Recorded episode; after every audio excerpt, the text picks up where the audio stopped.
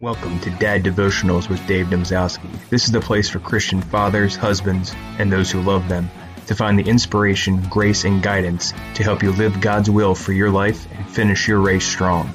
We share scripture readings, prayers, and advice to help you in your personal and professional life. Now pop in the earbuds or turn up the volume and let's get to today's episode. Good morning, everybody. Happy Sunday. Uh, Lord be with you.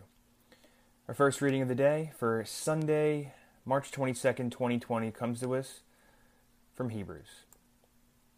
Seeing then that we have a great high priest who has passed through the heavens, Jesus, the Son of God, let us hold fast our confession, sympathize with our weaknesses, but was in all points tempted as we are, yet without sin.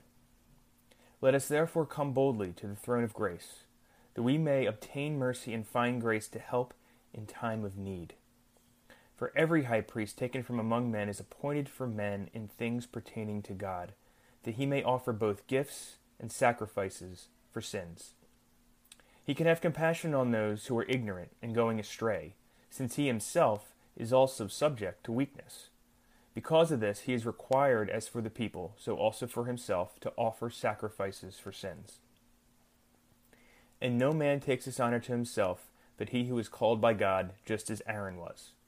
So as Christ did not glorify himself to become high priest, but it was he who said to him, You are my son. Today I have begotten you. As he also says in another place, You are a priest forever, according to the order of Melchizedek. Folks, our second reading comes from the Gospel of Mark. When he had called the people to himself, with his disciples also, he said to them, Whoever desires to come after me, let him deny himself, and take up his cross, and follow me. For whoever desires to save his life will lose it, but whoever loses his life for my sake and the gospel's will save it. For what will it profit a man if he gains the whole world and loses his own soul? Or what will a man give in exchange for his soul? For whoever is ashamed of me and my words in his adulterous and sinful generation, of him he comes in the glory of his Father with the holy angels. And he said to them, Assuredly, I say to you that there are some standing here who will not taste death till they see the kingdom of God present with power. Now it just comes to me as I'm reading these to you that both of these verses speak to what's going on in our present day. And it reminds me, as I hope it reminds you, that the way through this is through God, is through Christ. Remember that today. Reflect on that and pray on that. And I hope that you find an online search through this. So have a blessed Sunday. Lord be with you.